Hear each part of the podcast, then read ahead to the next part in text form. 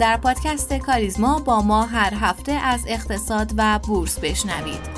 من آرام نظری و میسم رحمتی از گروه مالی کاریزما با شما هستیم.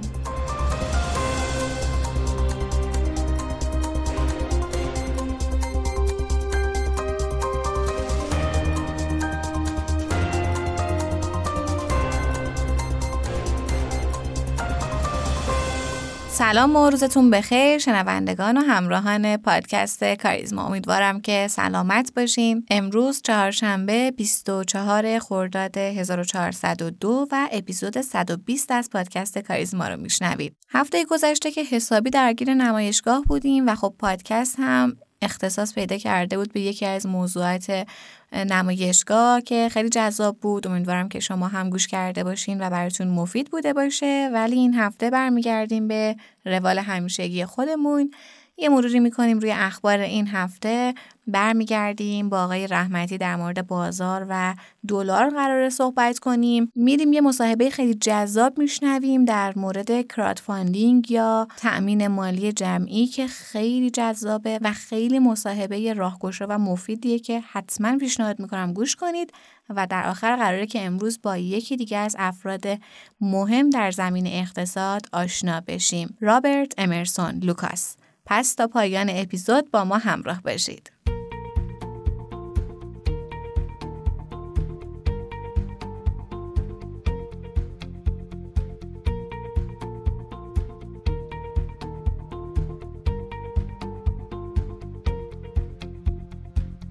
اخبار هفته را با مرور اتفاقات دنیای سیاست و اقتصاد شروع می کنیم.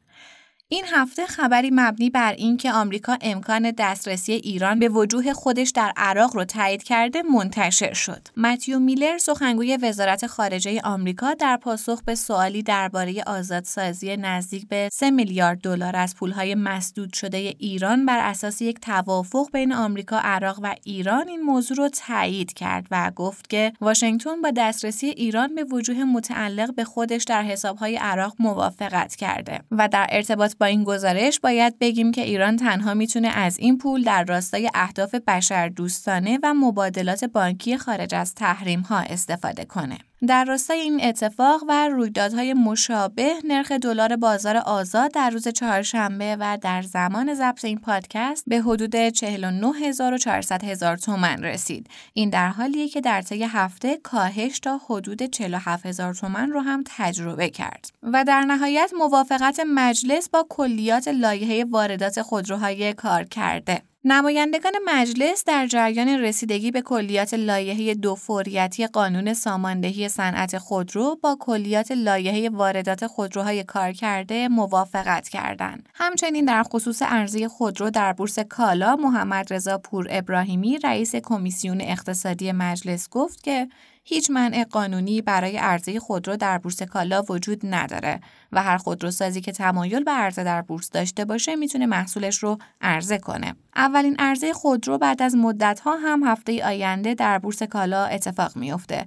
گروه صنعتی بهمن موتور دوشنبه 29 خرداد ماه 600 دستگاه دیگنیتی پرستیژ سفید رو عرضه می‌کنه و اگر متقاضی خرید عرضه های اولیه هستید خبر بعدی برای شماست. روز چهارشنبه 31 خرداد ماه سهام شرکت نیان الکترونیک با نماد نیان به روش ترکیبی و در دو مرحله عرضه میشه. مرحله اول به روش حراج به صندوق های سهامی و مختلط و بعد از کشف قیمت ما بقیه سهام به سایر سهامداران حقیقی و حقوقی عرضه میشه. ما در سایت، کانال تلگرام و صفحه اینستاگرام گروه مالی کاریزما اخبار ارزهای های اولیه رو به طور کامل پوشش میدیم. و آخرین خبر برای شاغلینه که خبر خوبیه. موافقت کمیسیون اجتماعی با تعطیلی روز شنبه گودرزی عضو کمیسیون اجتماعی مجلس گفت که در جلسه امروز کمیسیون اجتماعی با کاهش ساعت کار اداری از 44 ساعت به 40 ساعت در هفته و تعطیلی روز شنبه موافقت شد.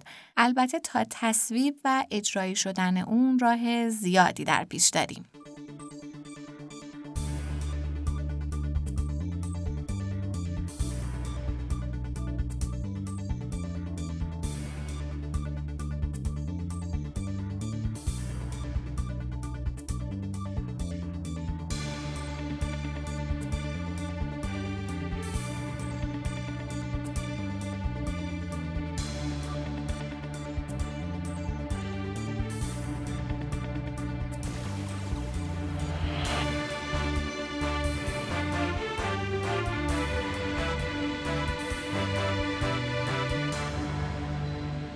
سلام عرض می‌کنم خدمت همه شنوندگان عزیز. امیدوارم که روزهای خیلی خوبی رو پشت سر بذارید و آخر هفته خیلی خوبی رو داشته باشید. مرسی از شما رحمتی.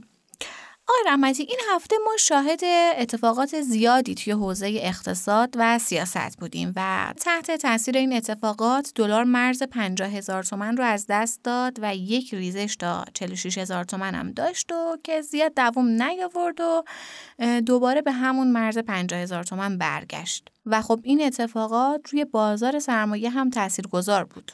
خب همونطوری که شما گفتید بعد از خبرهای سیاسی که در زمینه توافق موقت به بیرون درس کرد دلار واکنش بسیار شارپ و سریع داشت و تونست محدوده 50 هزار تومن رو از دست بده. حالا اینکه چقدر صحبت های توافق درسته خب قاعدش نمیشه زیاد اظهار نظر کرد چون هنوز اطلاعات دقیقی ازش نداریم. ولی چیزی که به نظر می‌رسه در حال قطعی شدن آزاد شدن پولهای بلوکه شده ایران در کشورهای مختلفه و همین هم عاملی شده که بازار ارز به پیشواز ارزپاشی دولت توی آینده بره. اما بازار سرمایه هم که در روند اصلاحی خودش قرار داشت به محدوده های تا دو میلیون و صد واحد رسید تا اون مرز روانی که افراد منتظرش بودن برسه و شاهد افزایش تقاضا در همین سطوح قیمتی باشیم. فکر می‌کنید که دلار می‌تونه دوباره وارد روند نزولی بشه؟ یعنی ما خودمون رو آماده کنیم برای یک ریزش دوباره دلار؟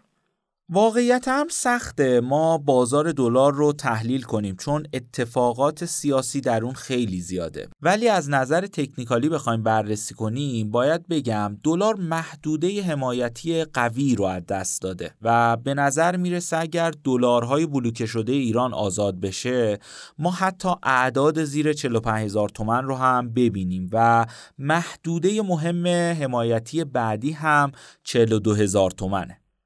اما نکته مهمی که باید تأکید کنم اینه که وضعیت متغیرهای اقتصادی که میشه بلند مدت اقتصاد رو تحلیل کرد هنوز مشکل داره. نقدینگی و پایه پولی اصلا وضعیت خوبی ندارن و ما در عواست تابستون سررسید اوراق دولتی رو داریم که احتمالا در اون time دولت دوباره بخواد از بانک مرکزی پول قرض کنه. در نتیجه در کوتاه مدت فعلا روند دلار می‌تونه نزولی بمونه ولی بلند مدت اون فعلا side نزولی به خودش نگرفته. آقای رحمتی وضعیت بازار سرمایه چی میشه در طول این مدت؟ فکر می‌کنید که چقدر می‌تونه از در واقع دلار تاثیر بگیره؟ به نظرم بازار سرمایه فعلا از تمام بازارها وضعیت خیلی خیلی بهتری داره. ما شاهد گزارشات جذاب صنایع هستیم و از طرفی قیمت سهام هم اصلاح بسیار خوبی رو تجربه کرده. به نظرم افت دلار هم اونقدی تأثیر روی بورس نداره. چون دلاری که صنایع بورسی دارن باهاش کار می‌کنن در همون محدوده های 40 تا 42 هزار تومنه و همین موضوع می‌تونه بازار سرمایه رو با تقاضا همراه کنه. در نتیجه به نظرم در این محدوده های قیمتی سهام می‌تونید درصد بالایی از پورتفوی خودتون رو به سهام اختصاص بدید.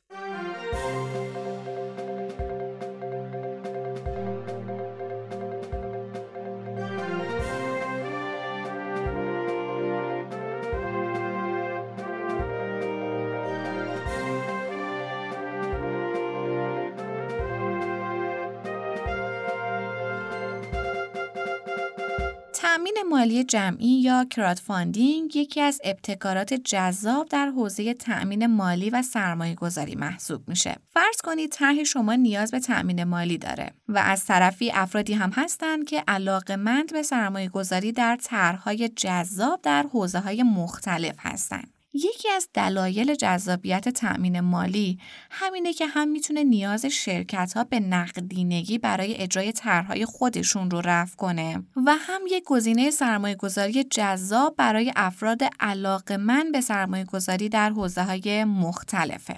در مورد این موضوع جذاب گفتگویی داشتیم با جناب آقای امیر حسین محرری مدیرعامل شرکت مشاور سرمایه گذاری کاریزما که با هم میشنویم.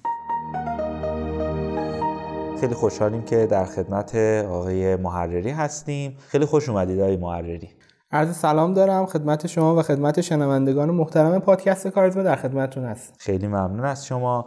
ما امروز قراره در مورد تامین مالی جمعی یا crowdfunding صحبت کنیم با شما. برای شروع یه تعریفی داشته باشیم از تامین مالی جمعی که اصلا چیه و داخل ایران چه جایگاهی داره.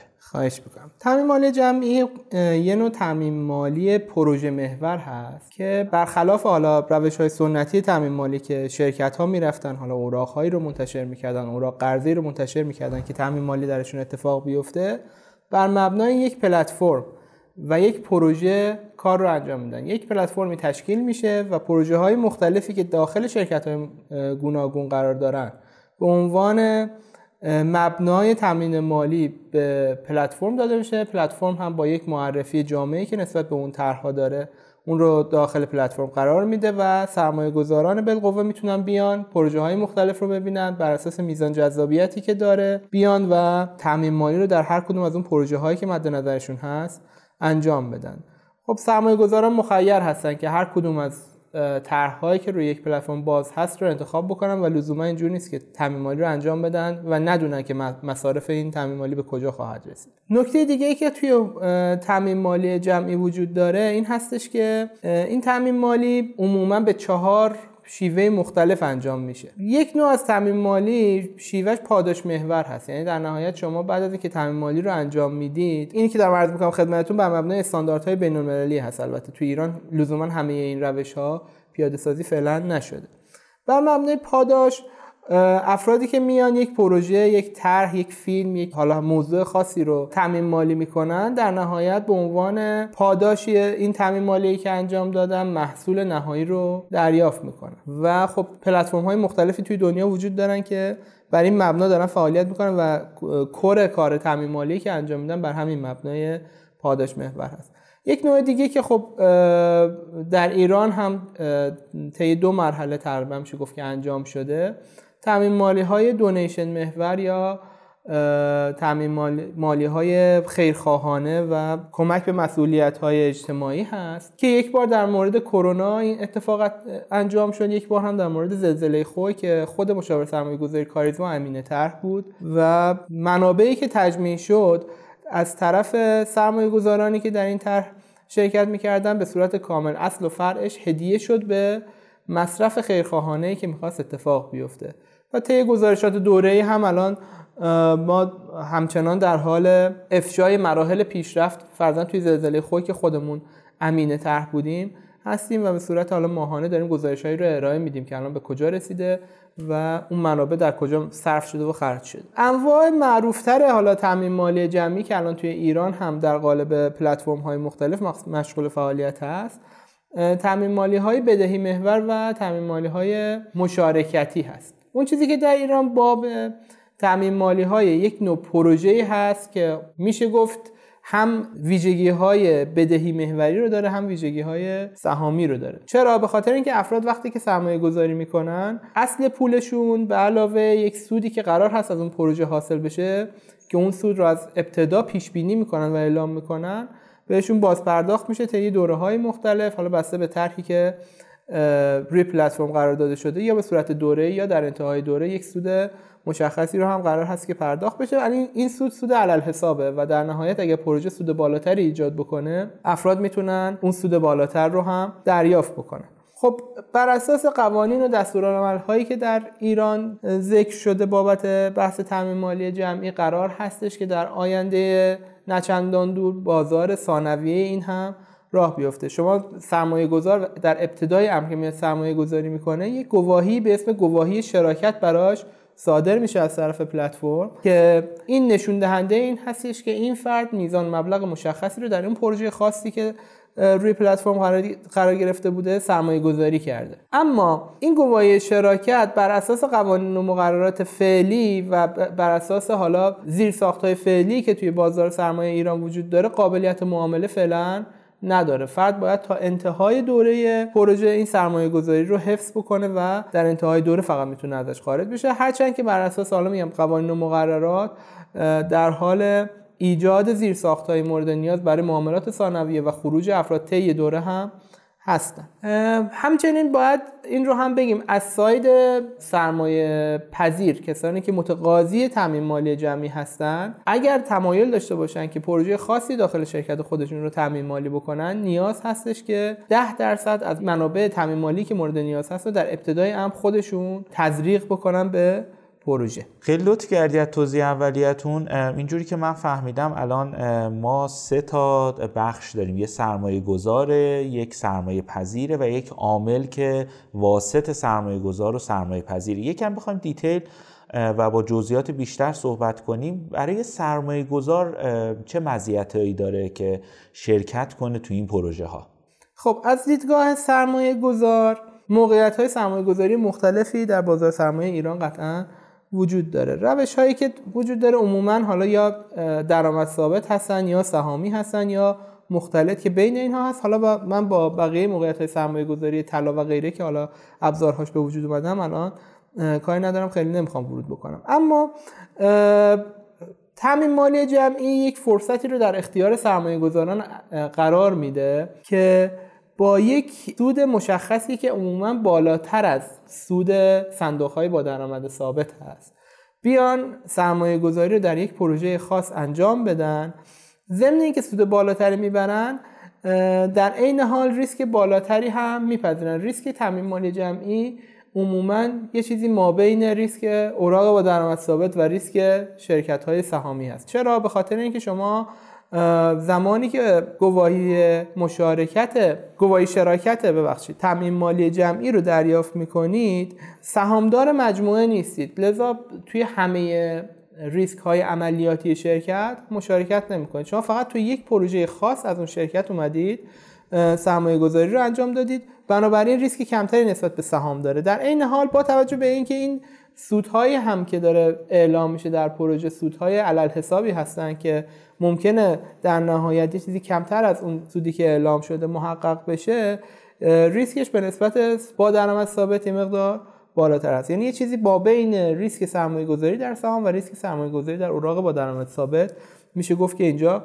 وجود داره. به خاطر همین امر که ریسک بالاتری هم داره میپذیره فرد سود بالاتری دریافت می‌کنه. یکی دیگه از دلایلی هم که سود بالاتر در عموما در طرحهای تامین مالی جمعی ارائه میشه بحث نقدشوندگی شما توی سرمایه گذاری های با درآمد ثابتی که در بازار وجود داره اگر سرمایه گذاری بکنید شما هر زمانی که بخواید می‌تونید بفروشید و خارج بشید. الان با شرایط فعلی با توجه به اینکه سرمایه فرد یک سال باید حتما در پروژه باقی بمونه و امکان خروج مشخصی وجود نداره. عملا به دلیل ریسک نقد شوندگی که هست سود بالاتری هم ارائه میده به مشتریان. اما خب توی طرحهای مختلف وقتی ملاحظه بکنید می‌بینید که سودهایی هم که ارائه شده توی طرحهای تامین مال جمعی به مراتب جذابتر از سودهای درآمد ثابت و گاهن توی دوره های رکود بازار به مراتب جذابتر از سودهای سرمایه‌گذاری در سهام هم هستش.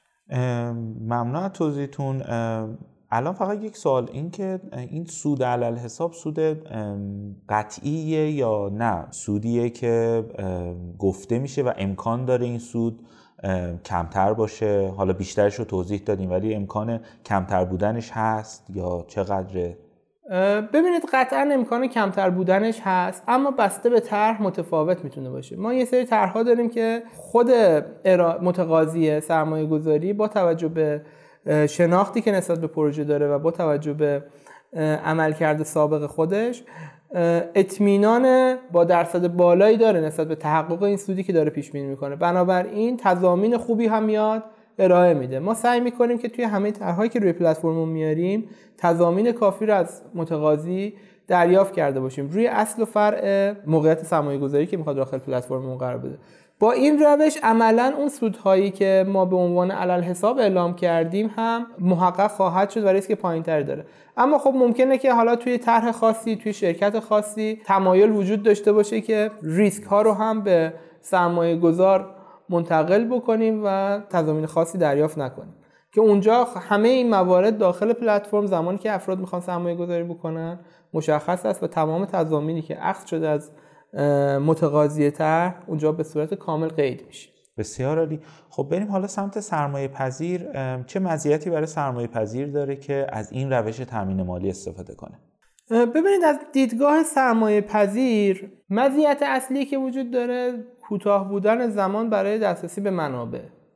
شما اگر بخواید مقایسه بکنید روش تعمین مالی شرکت ها از محل تعمین مالی جمعی با سایر روش هایی که الان توی بازار وجود داره بلخص انتشار اوراق های سکوک و بدهی می‌بینید که اینجا عملا در صورتی که حالا همه مدارک و مستندات مشخص باشه همه تضامین شفاف باشه از ابتدای ام تا دو هفته هم میشه کار رو انجام داد و طرح رو داخل پلتفرم قرار داد. اما خب در مقابل یه سری حالا معایبی هم برای سرمایه پذیر داره این امر.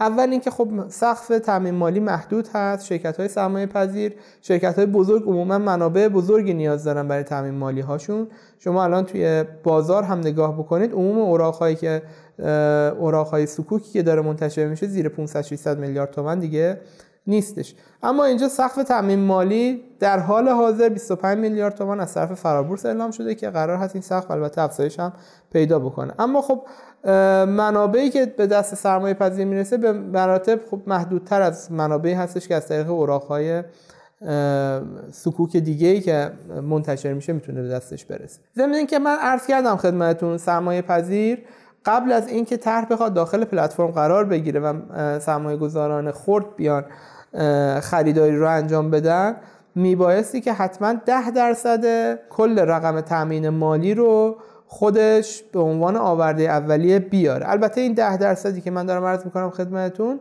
زمانی که تامین مالی به صورت کامل انجام بشه به خود سرمایه پذیر و خود متقاضی بازگردانده خواهد شد و می‌تونه که این منابع رو هم در کنار منابعی که از سرمایه گذاران خرد جمع شده با خودش ببره و به عنوان حالا سپرده و توثیق و اینها اینجا نگهداری نمیشه. علاوه بر این مواردی که عرض کردم خدمتتون یک ریسکی هم سرمایه پذیر و متقاضی رو اینجا به نسبت اوراقهای معمولی تهدید می‌کنه. اون هم ریسک عدم تحقق تامین مالی هست. بالاخره پلتفرم هست ما طرحها و پروژه های مختلف رو فیزیبیلیتی استادیش و طرح توجیهیش رو خودمون می نویسیم و داخل پلتفرم قرار میدیم. این طرحها می‌تونه بر مبنای خود فیزیبیلیتی استادی بر مبنای میزان سوداوری طرح بر مبنای نحوه پرداخت های سودهایی که فرد داره اعلام می‌کنه از دیدگاه حالا سرمایه گذاران خورد جذاب باشه یا نباشه. در صورتی که این جذابیت وجود نداشته باشه تامین مالی جمعی این موقعیت رو داره که برسه به نقطه ای که یک طرح موفق نشه و سرمایه گذاران خورد نیان سرمایه گذاری رو به صورت کامل انجام ندن و طرح شکست بخوره و منابع برگردونده بشه به سرمایه گذاران خورد اما برای اینکه حالا این رو تا یه حدی پوشش بدن چندین راهکار وجود داره. اول این هستش که میان میزان مبلغ تامین مالی رو به صورت شناور در میارن و یک کفی رو تعیین می‌کنن به عنوان کف تامین مالی مد نظر متقاضی که اگر میزان منابعی که تجمیع میشه از سمت سرمایه گذاران خورد به اون کف سرمایه گذاری برسه طرح موفق اعلام میشه و خب همون کف منابع به متقاضی پرداخت میشه. از طرف دیگه بر اساس حالا دستورالعمل هایی که طی یکی دو سال اخیر از سمت سازمان بورس به ما ابلاغ شده صندوق های مختلف هم قابلیت سرمایه گذاری توی طرحهای تامین مالی جمعی رو با یه سقفی دارن. با توجه به اینکه خب حالا مجموعه های مختلف مثل مجموعه کاریزما خب صندوق های مختلفی رو تحت مدیریت خودش داره امکان این هست که بخشی از این مبلغ تامین مالی که مد نظر متقاضی هست و در صورت جذابیت البته. قطعا اولویت اول حفظ منافع سرمایه گذاران خرد در صندوق ها هست. بنابراین اگر طرحی جذابیت کافی رو داشته باشه از دیدگاه صندوق صندوق ها هم می‌تونن مشارکتی رو داشته باشن و یه بخشی از این تامین مالی رو انجام بدن. بسیار عالی. به عنوان سوال آخر خب شرکت مشاور سرمایه کاریزما الان به عنوان عامل در این زمینه تامین مالی جمعی داره شرکت می‌کنه. اگر نکته ای دارید برای سرمایه گذار سرمایه پذیر و اینکه در چه صنایعی الان این تامین مالی رو پذیراست؟ بله ما خب با توجه به اینکه سابقه فعالیت توی صندوق کمان رو داشتیم صندوق کمان کارت که صندوق سرمایه گذاری خصوصی هستش طی یکی دو سال گذشته یک میزان مشخصی از دانش رو تجربه رو تونستیم که جمع بکنیم در مجموعه خودمون نسبت به یک سری صنایعی که صنایع هدف صندوق کمان بودن بنابراین خب تمرکز اولیه‌مون قاعدتا همون صنایع خواهد بود که در صندوق کمان به عنوان صنایع هدف سرمایه گذاری تعیین شده و ضمن اینکه یک سری صنایع دیگه هم هستن که با توجه به نوع دانش بودنشون ما تمایل داریم که توی اونها به عنوان حالا عامل طرحهایی رو جذب بکنیم و داخل پلتفرم خودمون قرار بدیم. علاوه بر این ما خب این نکته رو باید الان قید بکنیم که خب پلتفرم تامین مالی جمعی کاریزما که با آدرس crowd.charisma.ir در دسترس هست و همه افراد علاقمند به این حوزه امکان این رو دارن که این پلتفرم رو از, طریق این پلتفرم مشاهده بفرمایند. پلتفرم crowd.charisma.ir به عنوان پلتفرم تامین مالی جمعی مجموعه کاریزما که مشغول به فعالیت هستش علاقمندان می‌تونن به اونجا مراجعه بکنن. این پلتفرم خیلی سابقه فعالیت نداشته و ما از ابتدای امسال تونستیم مجوز فعالیت خودمون رو بگیریم. بنابراین توی مرحله اول بر اساس دستورالعمل هایی که از فرابورس ما اعلام شده سقف میزان تامین مالی که می‌تونیم انجام بدیم فعلا 15 میلیارد تومان هست. تا زمانی که 10 تا طرح موفق داخل پلتفرم خودمون داشته باشیم. ما از همه متقاضیان مختلف و سرمایه گذاران حالا تو مرحله اول از متقاضیان سرمایه گذاری و تامین مالی تقاضا داریم که به پلتفرم مراجعه بکنن اونجا ثبت نام رو انجام بدن و طرحهای مد نظرشون اونجا بارگذاری بکنن که تیم کاریزما بتونه بررسی های اولیه رو انجام بده و حتما تو مرحله بعدی به دعوت از دوستان خواهیم رسید تا جلساتی رو داشته باشیم و طرحها رو نهایی بکنیم و روی پلتفرم خودمون بالا بیاریم. همینطور از سرمایه گذاران محترم هم افرادی که تمایل دارند سودهای به نسبت تضمین شده ای که بسیار بالاتر از سودهای صندوق های با درآمد ثابت هم هست تقاضا می‌کنیم که اونها هم این پلتفرم ما رو تحت مانیتور خودشون داشته باشن که طرحهایی که ما داریم بالا اومد بتونن مشاهده بکنن و سرمایه گذاری رو در این پلتفرم انجام بدن. من حالا اگر بخوایم به صورت خلاصه صنایع رو خدمتتون عرض بکنم بر مبنای امیدنامه صندوق کمان کاریزما توی صنایع شیمیایی پتروشیمی دارویی و سلامت صنایع آی سی تی تولید تجهیزات و قطعات الکترونیکی و نیروگاهی کانی های فلزی و غیر فلزی می‌تونستیم ما سرمایه گذاری بکنیم که اینها هم جزء موضوع فعالیت پلتفرم تامین مالی جمعی ما هم هستند صنایع نانو تکنولوژی و تجهیزات پزشکی هم صنایع جدیدی هستش که ما صرفا بر مبنای تامین مالی جمعی اضافه کردیم. حالا به موضوع فعالیتمون و اینجا هم می‌تونیم پذیرای طرحهای مختلفی که متقاضیان دارن باشیم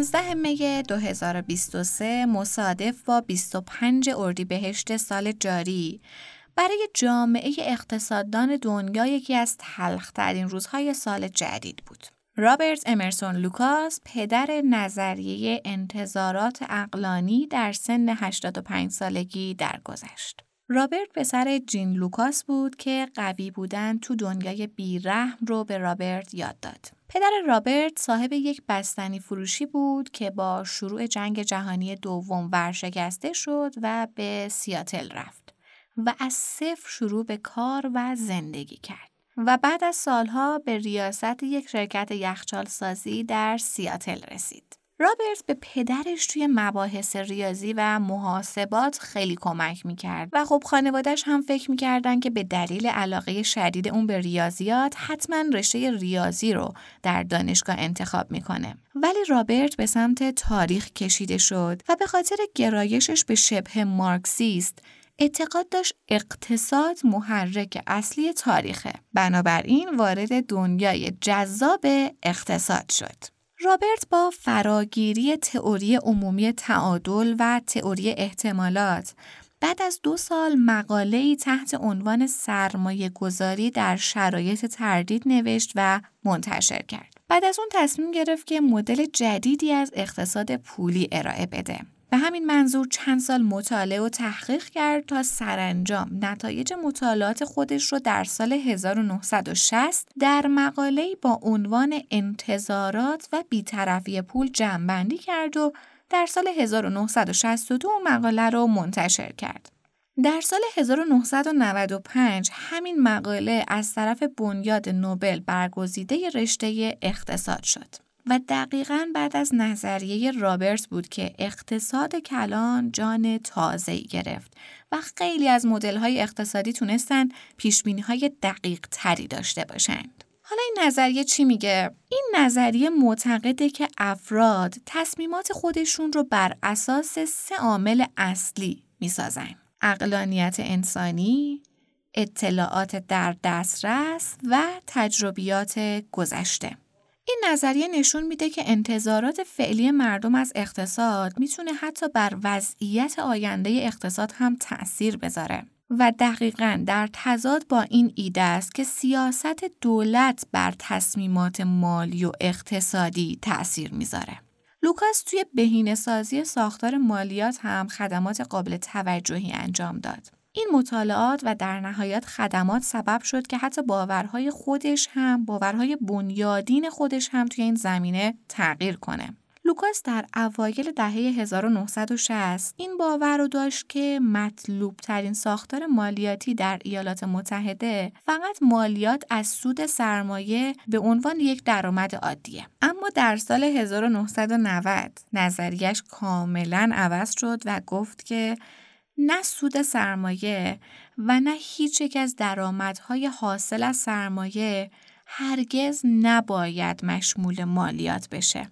یه تغییر خیلی عجیب و 180 درجه که خیلی قابل تعمله. خلاصه که رابرت لوکاس برای اقتصاددانها به عنوان فردی شناخته میشه که تونست مسیر اقتصاد کلان رو تغییر بده حتی به قیمت تغییر 180 درجه باورهای خودش.